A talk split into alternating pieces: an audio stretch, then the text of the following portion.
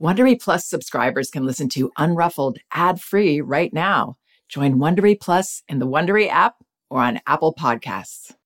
There's nothing like being totally engrossed in a good mystery or thriller. Audible has thousands of immersive audiobook titles to spark your imagination and get your heart thumping. Since it's summer, you might want to check out The Vacation Rental. Very well told and very unsettling. You won't want to turn it off. And since this is a parenting podcast, I should also mention that audiobooks are a wonderfully enriching experience for children because they aren't passive entertainment like other kids' media. They engage your child's imagination and can nurture both listening and language skills. As an Audible member, you can choose one title a month to keep from their entire catalog, including the latest bestsellers and new releases. New members can try Audible for free for 30 days. Visit audible.com slash unruffled or text unruffled to 500-500 to try Audible free for 30 days. That's audible.com slash unruffled or text unruffled to 500-500 today. You can count on T-Mobile to help keep you connected. After investing billions to light up their network from big cities to small towns, T-Mobile is America's largest 5G network. Plus, when you switch to T-Mobile, families and small businesses can save up to 20% versus Verizon and AT&T. Visit your neighborhood store or tmobile.com to switch. Plan savings with T-Mobile, third line free on essentials via monthly bill credits versus comparable available plans. Plan features may vary. Credits stop if you cancel or change plans. Hi, this is Janet Lansbury. Welcome to Unruffled. Today, I'm responding to a parent who has asked about encouraging her two and a half year old and 10 month old to engage safely. The two and a half year old is having some difficulties with that. So, this mother wants to intervene in a manner that really encourages both of them while keeping them safe. Here's the note I received. Greetings, Janet. Your books and podcast have been my go to parenting guide. Thank you for providing such a wonderful resource. I'm writing about the relationship between my two and a half year old son and 10 month old daughter. During this transition time, we have prioritized one on one time with our son giving him extra focus during all caretaking. We've also provided separate yes spaces in our home.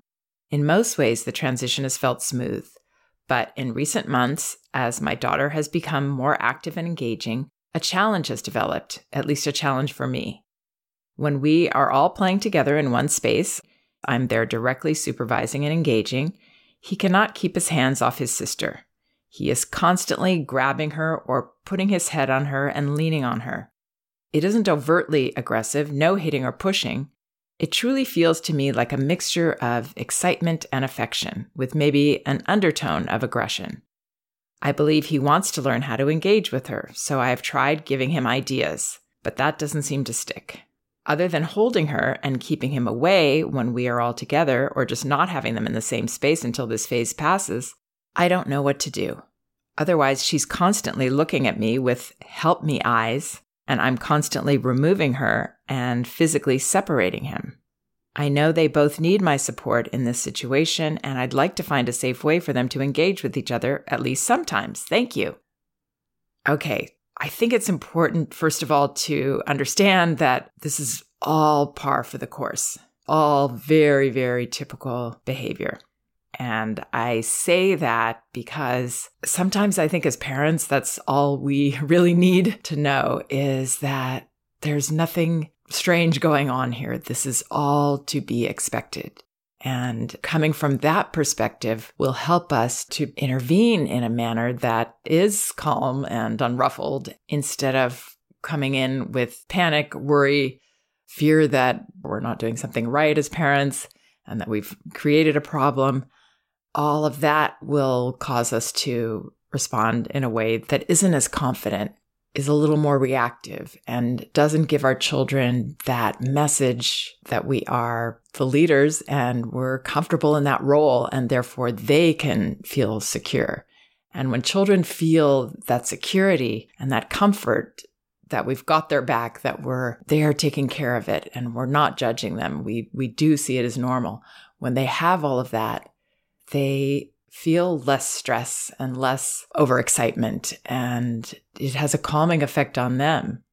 these dynamics really are top down in that it has to come from us first. So it sounds like this parent is doing everything wonderfully.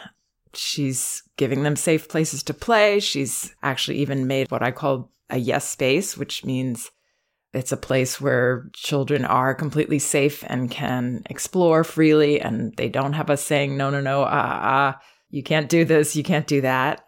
Sometimes we don't need two separate yes spaces but at least we need there to be some ability for our older child to not have that younger child constantly disrupting play, which is what happens. And we want the younger child to have safety so that we can look the other way and not have to worry that one of the smaller toys that the older child has is going in that younger child's mouth or there's other unsafe things happening between them. So she's got all of that taken care of, which is great. And now comes the part where she's supervising. And what's so interesting about this is that her son knows she's supervising and her son is sharing with her, actually, his feelings. He's using this time where she's paying attention to show her this is how I feel.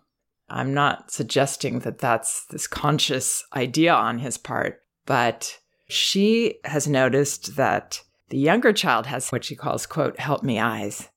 What I would see also is that her son is saying through his behavior, help, help me a little here. I'm out of myself. And she nails it with her description this mixture of excitement and affection with maybe an undertone of aggression. Yes, so that is where children go when they are excited and out of themselves. They're in impulse land. They're not centered and grounded in themselves. Probably this is his fear coming out. This is his rivalry, his feelings of, ooh, this little pumpkin is not just a little infant anymore. She's moving about and she's becoming more of a threat to me she's a real person that can take my parents' attention and love away from me. Again, these wouldn't be conscious thoughts that he would have, but it's this feeling whoa, she's on the move. Yikes. This is real. This isn't going away. she's a person. And it's making him feel out of control. It's wonderful that he does seem to kind of have a lid on this to a certain extent that's a reflection of the comfortable environment and leadership that these parents are giving him. It's also great that this mother has prioritized one on one time with her son, giving him extra focus during all caretaking. That's fantastic. So, that may be a part of this as well, why he hasn't gone over the edge too far. He does feel that security at his core.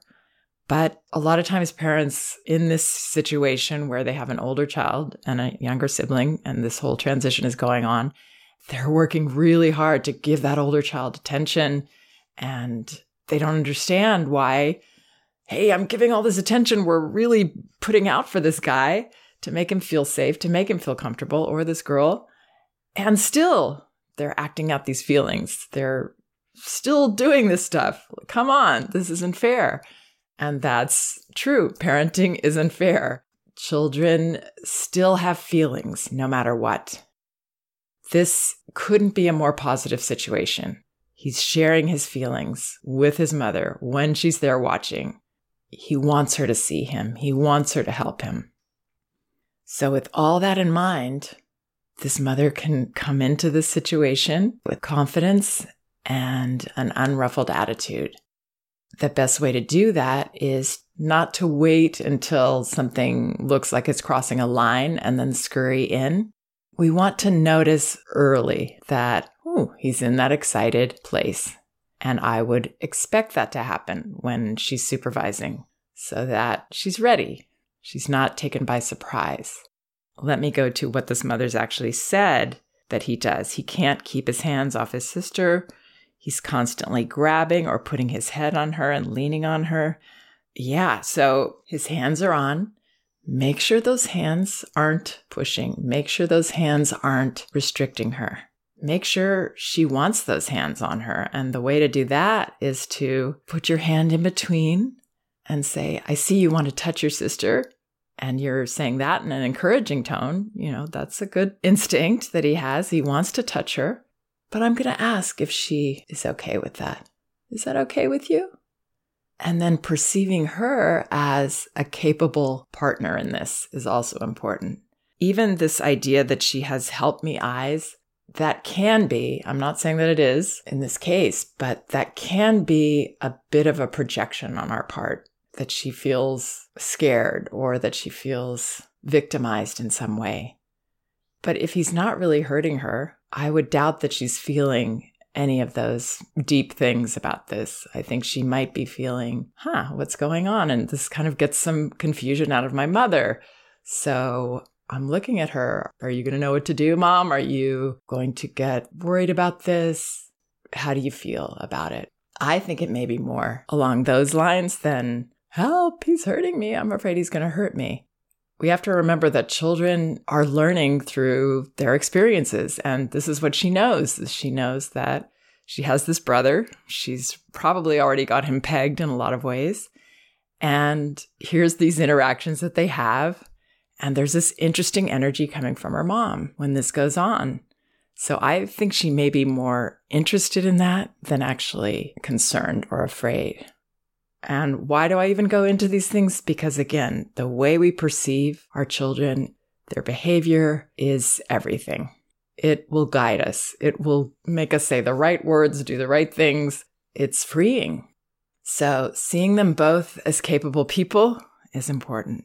Now, if you feel like she's saying she doesn't like that, or you're not sure, you could say, you know, I'm not sure if she wants you to touch her that way. Meanwhile, your hands are calmly there, ready to stop him. You're modeling the kind of calm and the gentleness that you want him to have. That's another reason to be close, not rush in and be abrupt in your behaviors with him and your gestures. We have to model the behavior that we want. This mother says he's constantly grabbing her. So if he grabs, I wouldn't instantly take his hand off just be close, look at her, and then ease his hand up a little and say, maybe if you touch her this way, I don't know, maybe that's okay. Is that okay with you? Asking her. Encouraging them to engage together. That's what respectful interventions are about. Doing the smallest thing because you really don't want them to depend on you. You want to encourage them to do this on their own. You're just there for backup. So looking at her and saying, you can move away. You can put your hand up if you don't like that. And as she gets older, you can say no. And this isn't with an expectation that now they're going to suddenly be able to do that, especially if she's that much younger than him. It's just letting her know that you believe in her and that you believe that she can handle her brother as they develop together. So it's more the message behind those words than it is actually that we expect her to follow that direction. She's probably not going to do that, but it's opening up the possibilities for her, letting her know that you want to help her be the one to handle this. So, with siblings, we're definitely not going to be able to prevent physical behavior between them. It's just impossible. The overall message that we want to give them is we want you guys to engage. We want you guys to engage safely. We're on both of your sides. We're not blaming anybody here. We don't see a victim. We don't see an aggressor. We see two children in a relationship. We understand why the older child has a lot more feelings about all of this than the younger child has. The younger child was born into this family. The older child had a whole different kind of family that was more focused on him. And now he's had to give up so much. It is very scary to have someone intrude in your life that way they see how lovable that baby is. They're young, they're cute, they have a lot of physical needs, but they can't be that baby. They're themselves and they need to feel like they haven't lost anything besides, you know, a little bit of time, but they haven't lost their parents' high regard. They haven't lost their parents' patience with them. They haven't lost their parents' empathy and unconditional love those are the messages we want him to get. And if he gets those, he will love his sister and want to engage positively with her as he moves out of this transition. Most of us think a lot about our family's future. That's part of the job, right? And I'm sure you've heard that annoying piece of advice that says, don't buy that latte, invest instead. Well, we went for it a couple of years ago and opened a Robinhood account. To be honest, my husband wanted to cut down on coffee anyway. But you know what? Whatever your goals are, Robinhood could help your family build a better financial future. Investing a small amount now could make a big difference 30 years down the road. It's nice to be in the driver's seat and have autonomy when making investments, which is easy to do with Robinhood. Download the Robinhood app or visit Robinhood.com to start building a better financial future. That's Robinhood.com or download the app now to learn more. Of course, investing involves risk and loss of principal is possible. Returns are not guaranteed. Other fees may apply. Robinhood Financial LLC member SIPC is a registered broker dealer. This parent is spot on. I believe he wants to learn how to engage with her. I'm sure he does. So she's tried giving him ideas, but that doesn't seem to stick. Yeah, I think it doesn't stick because he's still asking a different question. He's not saying, Tell me some different ways I can engage with her safely. He's saying, What do I do with these feelings? He's just not ready to jump to, Oh, here I can do these other things and be fine. He's not fine. He's got rumblings inside and fear as all children do in this situation on some level. The fact that she's had a smooth transition, great. Well, now he's showing you his pain. And what will also help him engage is to see his feelings in that situation. So you're not only checking out with your baby, is that okay with you? You're noticing him too. You're saying, you want to touch her. That's just a little bit too strong. I'm going to stop you when you do that and help you. But I see, yeah, you want to you want to hug her, you want to touch her. And even seeing that aggressive part under there too, seeing it in a way that makes him feel safe in those feelings. If he can share that with you, it's going to ease his mind and warm his heart so much. There's no greater gift than someone seeing us in our aggression and our fear and our anger. That's the deepest way to bond with any child. So she says, other than holding her and keeping him away when we're all together or just not having them in the same space until this phase passes, I don't know what to do. So, yes, I wouldn't keep him away. I definitely wouldn't hold her when he's doing this because that's saying, okay, here's my baby and you're the bad one acting out there. I know she doesn't mean that at all, obviously, but that's the message children get. So I would not do anything over responding to him by moving him away do these smaller things. Be there. Let this dynamic happen. This is gold he's sharing with you. And if you can handle this with that empathy and confidence in your ability to protect things from going too far and acknowledge both of their point of view and really want to hear it, then this will pass. But if you keep avoiding it, he doesn't get to express this to you and then he may find other ways to do it. So, rise to this moment. This is a great opportunity. It really is. She says, I know they both need my support in this situation. Yes, absolutely. So, support, don't end the situation.